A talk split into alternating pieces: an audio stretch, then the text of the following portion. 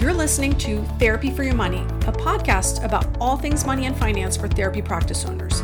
If you want to feel confident and in control of your financial life, then you've come to the right spot. I'm your host, Julie Harris. I'm an accountant and the owner of Green Oak Accounting. My firm specializes in working with private practices across the US, and my team and I have worked with hundreds of private practice owners. I'm on a mission to share all the best practices I've learned along the way because I want you to have a profitable private practice. Hello, everyone. Welcome to Therapy for Your Money. Today, I am chatting with Diane Tarshis from Startup Distillery. Hey, Diane, how are you? I'm good. How are you, Julie? Good. Um, it's great to have you. I would love for you to tell our listeners a little bit about who you are and uh, about Startup Distillery. Oh, sure. Um, first, let me just say thank you for having me. Um, so I am uh, I'm Diane Tarshis, and I am founder of Startup Distillery, which is a consulting firm that I founded 22 years ago, where I help entrepreneurs distill their dreams into growing businesses through custom business plans or roadmaps and one-on-one consulting. Um, I am industry agnostic and geography agnostic too. So that means I work with entrepreneurs in a wide variety of industries, uh, ranging from beverages to biofuels, interior design to product design, um, but also private practices of all kinds. So consulting, legal, creative, therapeutic, and so on. Um, and prior to founding my firm, I had a, a broad corporate background that included a stint on Wall Street in healthcare investment banking um, manufacturing, operations, and employee benefits, all of which inform the work that I do. So that's me. Very neat. And so um, we were kind of having a chat prior to recording about dis- the word distilling, right? Distillery. Um, and so the way I understood it is you help uh, startups distill their message. So uh, clarify like their direction, add some focus. Am I am I putting the right words in your mouth here? um, that's the gist of it. That um, anyone who's starting a business, whether it is technically considered a startup or simply a new business, depends how granular you want to get. But anyone yeah. who's starting a new business usually has lots of ideas and concerns and and worries when they're uh, deciding to make the commitment to launch something. And so I help them distill all of the those ideas down into the the very best ones that make the most sense and develop a roadmap for turning that into a reality. So that's what I do. Okay. So, in that work, um, I know that you've worked with some private practice owners. So, what are some of the, the biggest blunders you've seen from new businesses or startups? Um, a lot of uh, a lot of first time entrepreneurs think that it's really only the numbers that matter. Um, so they won't worry so much about the conceptual stuff and they'll say, you know what, I need, I need to come up with a budget. When instead, um, particularly with private practice owners, they need to take a step back and think about the products and services they want to offer because there actually can be products, maybe books that they're selling or, you know, relaxation tapes. I mean, you name it, there can be products and there can be services and there can be um, partnerships to develop. So a lot of the conceptual work needs to be done. And then the numbers are there to support the conceptual stuff. So the numbers support the words, so to speak. One of the other blunders is not talking to people.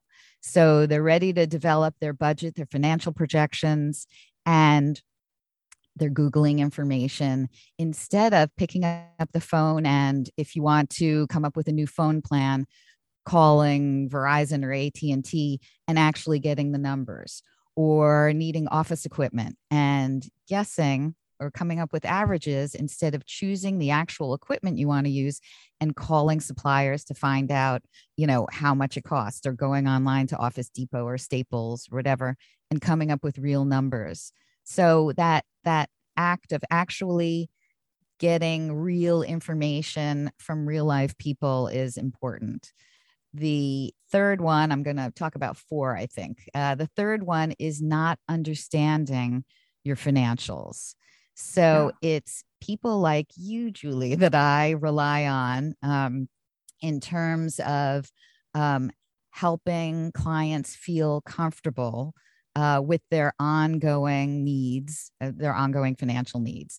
So I like to refer clients to people who will, professionals who will um, explain things to them.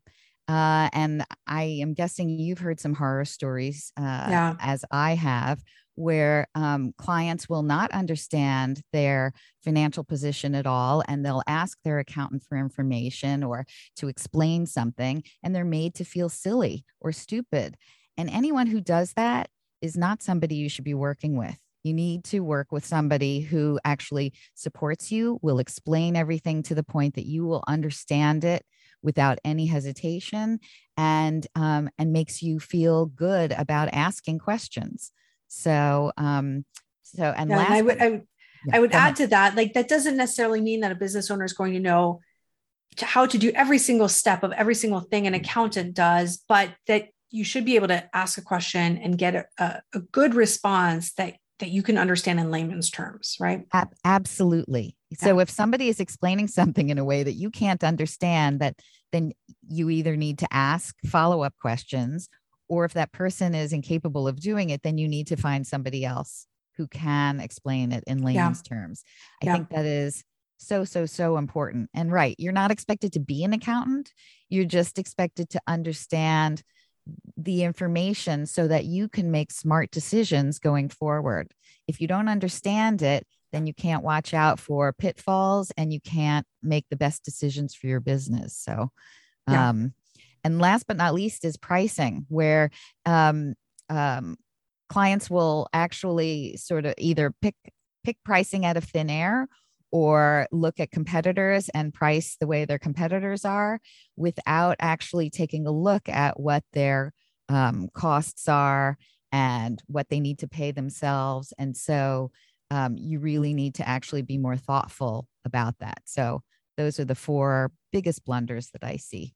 Got it. And and in the the context of a an insurance based practice, I could I I see that often also translate into you don't necessarily have a lot of say in how much an insurance will pay you, right? You if you get on the panel, that is what they will pay you. Mm-hmm. But you don't have to get on all the panels. So you can pick and choose which panels you want to be on and and which reimbursements are going to be the most beneficial for you.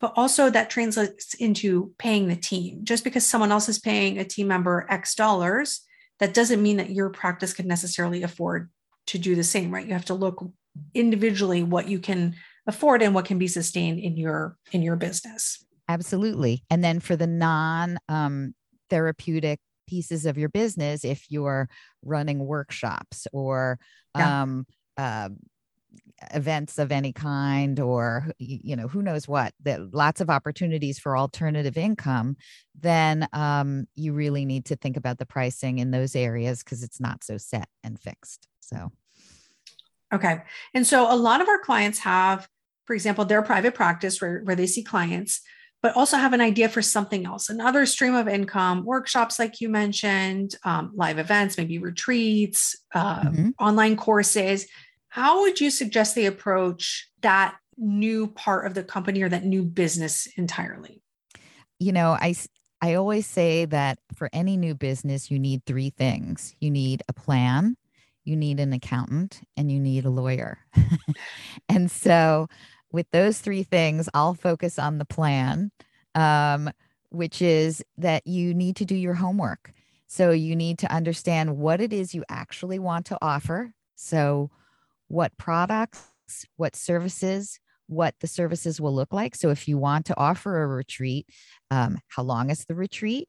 Um, what is the agenda? Um, who are you targeting? Who's the target audience? Um, who do you need to hire to help, you know, get the event off the ground? How do you want to price it?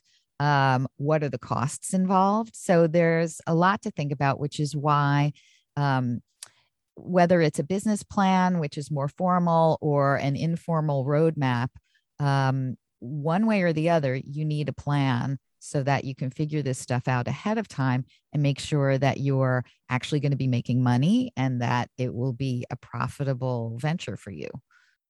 Okay. Um, is there a way that the second business is different from the first, or is do you approach it the same way? So your overall business can be multifaceted. So you can have your um, clinical practice, which is uh, uh, has a, a, framework or a structure um, in I want to say the traditional way, and then there are these sort of adjunct offerings. Um, and so each one needs to be thought through um, in terms of what you want it to look like, how you want to deliver it, how you want to price it, who you want to target. And so that is based on whatever the offering is. So it may be related to your your your retreat may be targeting your patients or it may not. It may be something completely different your patients um, may be one target audience and maybe you're doing something where you're partnering with corporations and it's some sort of a stress reduc- reduction um, offering um, you know a retreat or a workshop or a um, going by once a week to offer a um, meditation session. I, I, mean, I'm making this stuff up, but yeah, uh, you're doing but, a great uh, job. Yeah, I'm, I'm, winging it, but um, but I think you get the drift. So yeah. whatever it is, the name of the game is actually thinking things through, whether that is in your own head, which I personally find difficult. I, I think most people do, or talking to someone else, whether it's a colleague, uh, you know, friends or family or a professional like me. Um, usually, talking it out with someone helps you figure out, you know, what you're missing, where the gaps in logic are, or you know, what elements you haven't thought of as re- relating to the offering, whatever. So, so one thing I think I read on your website is that working with a professional like you can help you um, point out any weak assumptions um, mm-hmm. Um, and I thought that was really interesting because what are some what are some examples of, of things that you've seen where the assumption was just not correct? Uh, I would say the biggest one is that um, um, oh I'll I'll you know I'll share this information on social media and um, I'll be able to get clients that way or customers that way. Um, you know, social media is a tool, it's not a strategy. So uh, that's not a great plan if that's the only way you think you can reach um, your target audience. The other the other part is um, the assumptions that people make in terms of what they think their target audience is thinking or wanting. So Ooh, okay. That's right. It's a biggie. So, um, what I have my clients do is actually go out into the wild and I'm going to use this phrase again talk to people. Talking to people is one of the most important parts uh, of um, planning to start a new business. You need to understand your customers. And so um, I can talk about therapeutic but I can I'm gonna make this easy and just talk about it in terms of grocery items. So sure. let's say you're, you know, you came up with a new uh, spice that you want to, uh, uh, or herb, dried herb, or something that you want to uh, offer, and um, you want to know whether people would be interested in that and would buy it. And so you have to go to the local grocery store and actually talk to some people or watch their behavior in the aisles or go to whole foods go to williams sonoma go to uh, i'm going to say jewel because that's the place in chicago but um, wherever you are regionally yeah. um, kroger wherever and um, um, and watch the behavior ask questions I know my clients get really scared of the idea of actually talking to strangers randomly mm-hmm. and it's a little harder now in the pandemic but people are out there and um, and usually really willing to talk. So people like to talk about themselves and what they think and believe and like and so. Great. So what can you tell our listeners that are looking to start their own practice but they're not quite sure if they should invest in their idea how they should fund it all of that? Well those those three elements that I talked about are are definitely the starting point of you know a plan And then if you're really going to go for it, then an accountant and a lawyer. Um, and uh, and that involves, you know, again, what products and services are you going to offer? Where do you want your location to be and why? Um, you know, do you need parking? Do you need to be near public transportation? Um, what support staff will you need? Um, how do you want to price your offerings? So I think doing that planning ahead of time will help you decide whether to take the leap uh, or not. And if you take the leap, you will be prepared, um, uh, far better prepared than if you hadn't done the homework and legwork uh, of figuring all of this out for your roadmap or plan. So when and take by taking the leap um, are you talking about having a budget and deciding like are you willing to spend this amount of your personal funds? Or like how, how do you have someone um, approach that side of things? The financial part of it? Yes. Well that involves doing the financial projections. So that means coming up with your target revenues. So being reasonable in terms of estimating you know how many patients do you think you're going to have in months one through three? Um, how many workshops or retreats do you think you're going to run in quarter one, quarter two, quarter three? Um, talking potentially talking to um, um, other therapists who have been there already and get a sense of what it was like when they started up. How long did it take to build up their practice? Um, that is invaluable information that I always encourage clients to go out and get. Um, you know, learn from those who have gone before you. Um, yes. So, um, and so that's on the revenue side and same on the flip side in terms of talking to others who've gone before you but also again picking up the phone or walking into stores or you know going on to staples.com but um, getting that specific information on what things actually cost, including sales tax, including delivery charges, um, to figure out what your expenses are, and talking to someone who is an expert, whether that is an accountant, whether that is uh, an advisor like me, um, about expenses you might not have thought of, um, and making sure that you've got everything there. And then you can see what's it going to cost for me to launch my own practice? Um, yeah. you you you can't guess you can't wing it. You really have to do the homework to see the numbers in black and white and and it's a calculation. You've got to figure it out. Well diane thank you so much for this. I want to ask you um, as my last question what is your favorite business book and why? You know i knew you were going to ask me this and and i was like shoot you know i tend not to read business books because I, you know I went to business school and so I certainly had my fill, and um, so I I love a good novel, um, but I did think back and um, there were actually there are actually two. Um, the one that I've liked the best is something called Content Chemistry by a man named Andy Crestodina. And he uh, talks everything about content and and gives a very clear, linear, um, engaging explanation about marketing content in whatever form that is. So, um, podcasts and blog posts and um, websites and SEO and all of these, all of this um, content marketing stuff that can be very mysterious. It's all in one place in this book, Content Chemistry, that I really loved.